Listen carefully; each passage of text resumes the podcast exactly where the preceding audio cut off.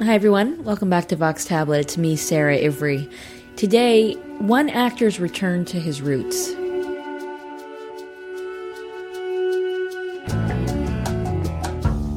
Antony Sher has won countless awards for his performances in heavy hitter roles like Shylock, Cyrano de Bergerac, Richard III, and Macbeth.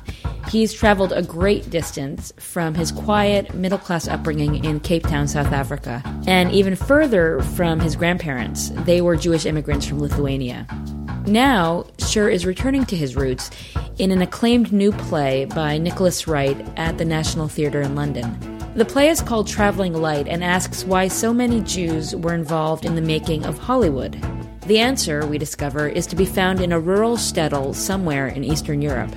Sher plays a wealthy timber merchant who serves as a proto producer in the village. London based producer Hugh Levinson went to meet Antony Sher a few hours before a performance recently to talk about the play and about how this role brings together threads of his past.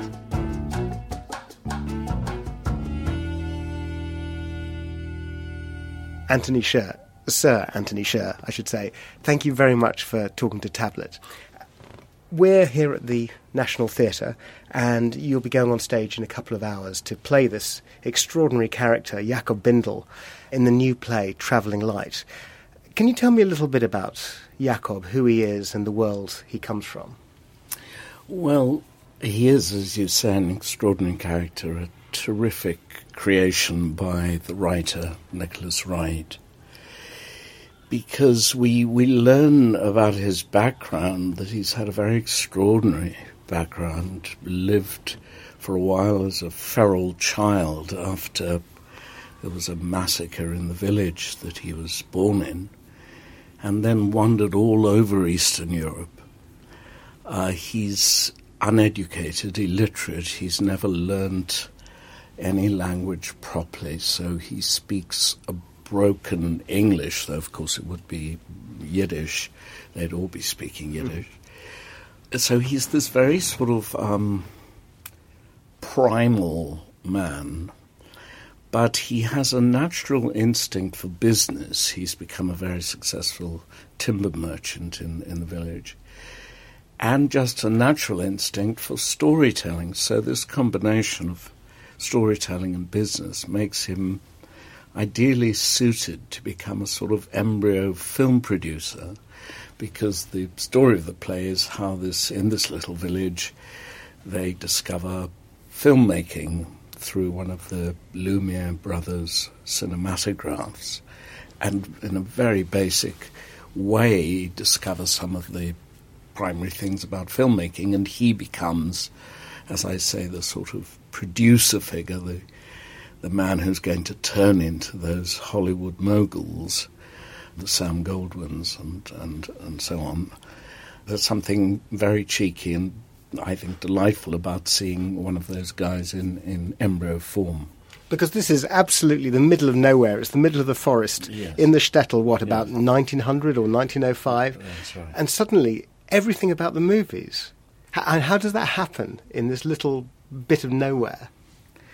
Well, as I say, you see them experimenting and discovering not only how you cut together scenes or shoot scenes, but also, and again, it's it's quite cheeky. There's kind of chutzpah attached here. You see the producer figure kind of invent the casting couch, and that he only agrees to finance this film if he can uh, sleep with the leading lady.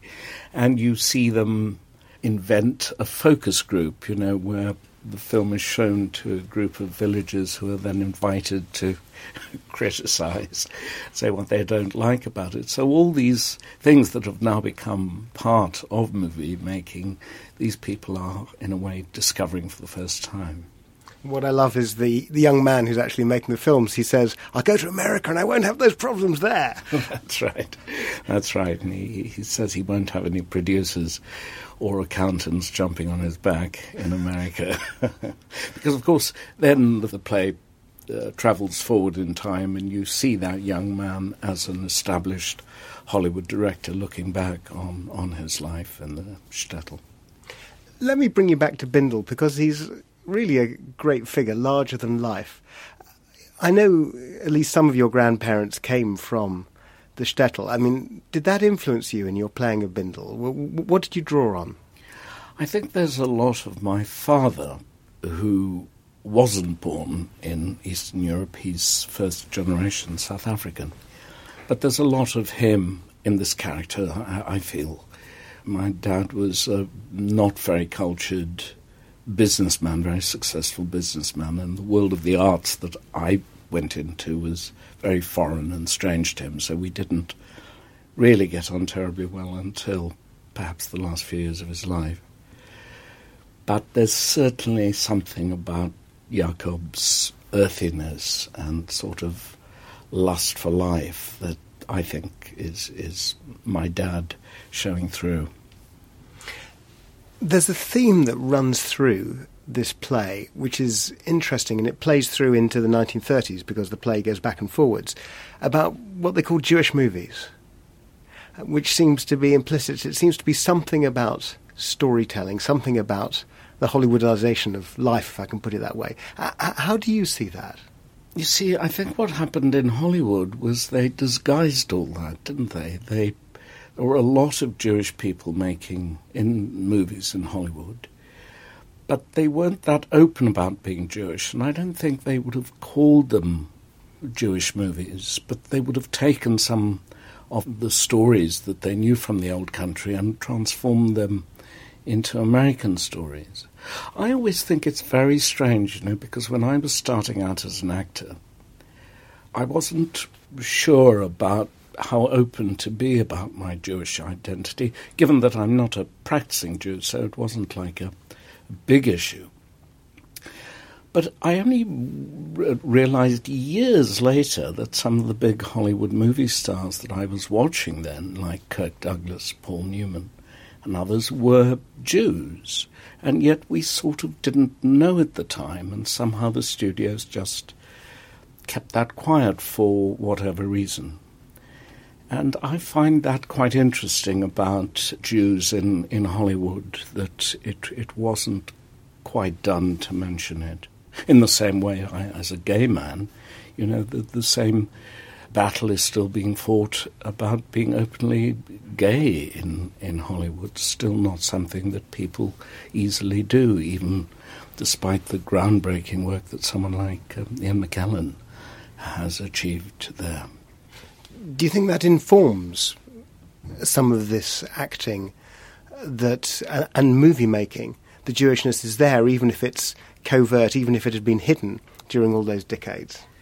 Well, I think it must because it's such it's full of such rich themes that whether it's overt or not, uh, the richness is there.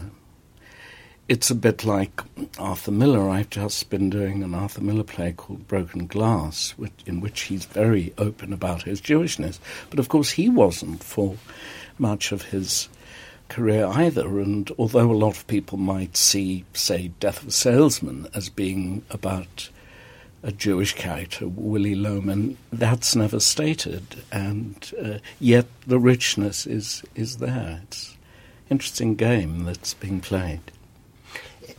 It's interesting. I've been reading your autobiography, and you talk a lot about always feeling like an outsider in your youth. You were talking about that with your father and never quite fitting in, yeah. and I wonder how that has really affected your acting and also, of course, you know, your writing and painting and the other creative things you do. It's hugely affected my creativity, being an outsider, wrestling with different aspects of my identity that at first I wasn't comfortable with. Being Jewish, being gay, and indeed being white South African. When I came to this country in the 60s, and learned about apartheid South Africa in a way that I hadn't known actually living there because we we were a non-political family and just living comfortably without really being aware of what was the atrocity that was going on around us. You know, I became very shocked and ashamed of being white South African. So I had all these different aspects of my identity to deal with, and for a while I denied them all, and I was in so many closets I didn't know what key was what. But now my life's journey has been to embrace and celebrate those aspects of myself that are different. And I look back at, a, at it as a sort of waste of time. How can you not be who you are? Particularly as an actor, actually, because until you're kind of at ease with who you are, you can't start becoming other people. You know, I don't mean that you have to be blissfully happy, but it's good to know who you are and to accept who you are. And I think you can feed that into playing other characters then. Can I talk about a previous interest of yours? A few years ago, you adapted Primo Levi's If This Is a Man and played him. Indeed, could you tell me about the roots of your interest in, in Levi? I, I must admit, I'm also a, a great fan yeah. of Levi, but could you tell me what, what drew you to him? Well, that book, If This Is a Man, his account of his 11 months in Auschwitz, has to be one of the most compelling accounts of the Holocaust that exist because of the fact that Levi was trained as a scientist, as a chemist, and has this very analytical view of things. Even when he's in hell, Auschwitz, he's analyzing and noting in great detail, and with also, I think, a great deal of humanity, what's going on. So the picture of Auschwitz is phenomenal. And I was thinking about how to put it on stage. I think it's impossible to put it on stage literally. And I have a particular aversion to seeing well fed and healthy actors shaving their heads and putting on the, the white striped uniform, the, the striped uniform of, of, of the concentration camp. So came up with this idea that the only way to do it would be as a one man show with him dressed in post war mm, so called modern clothes, the familiar image we have of Levi with the beard and the glasses and the tie, shirt and tie and pullover. And for him to simply tell the story of being in Auschwitz, as indeed he does in the book, uh, which he wrote after the war. So you have him after the war telling the audience the story and I think, I hope it worked extremely well because somehow by that quiet, restrained tone that he has as an author, and which I try to capture as an actor, I think some of the horrors of Auschwitz come across as powerfully as, as any other way could convey. Because you're, you're a writer, uh, and you must appreciate that there's something about the simplicity and the clarity of his writing mm. that is incredibly rare, and, and it's almost like a kind of magic, isn't it? It is, particularly because it's dealing with such a huge, grotesque, horrific subject, which anyone else, anyone who was inclined to hysteria or or exaggeration or the the terrible drama of it would not be able to convey as well as, as this very measured, objective voice, uh, which is his remarkable voice. Coming back to tonight's show, to Travelling Light, it ends with this gorgeous tableau, which is very moving. And I don't know if you could just talk us through that and, and what goes through your mind when, when you act that. Well, it's it is, as you say, a beautiful little sort of little epilogue to the play. We've learned in the 1930s sequence with the the man who was the young man, now the film director in Hollywood. We've learned that my character Jakob died in a pogrom after the young man had left Eastern Europe and we've learned that Jakob's wife, Ida, came to America and brought up the young man who turns out to be the filmmaker's grandson. Anyway, so the filmmaker is making a film of the shtetl, and so the set uh, in the film studio is, is the same as the set that we've seen as the real shtetl. So you have the 1930s and 40 um, years before at the same time? At the same time. And as he stands there reminiscing, a few of the characters from the shtetl come in, including mine, Jakob, to have Friday night supper, to have Shabbos. And so, in a, in a slightly dreamlike way, the filmmaker becomes part of that Shabbos service, you know, the lighting of the candles, and they settle down to, to start the meal, and the lights go down and ends it. And yes, I, I think it's a beautiful way. It's, it's a sort of meeting of ghosts, which is a lovely way to end. Antony Sher, thank you very much indeed. Thank you. That was London based producer Hugh Levinson. He spoke with Antony Sher at the Lyttelton Theatre in London. This production of Traveling Light runs through early June. You're listening to some music from that show. This song is called What Could Have Been. For more information on the show, please visit our website, tabletmag.com. Vox Tablet is produced by Julie Subrin. I'm Sarah Ivry, your host. Please join us again next time.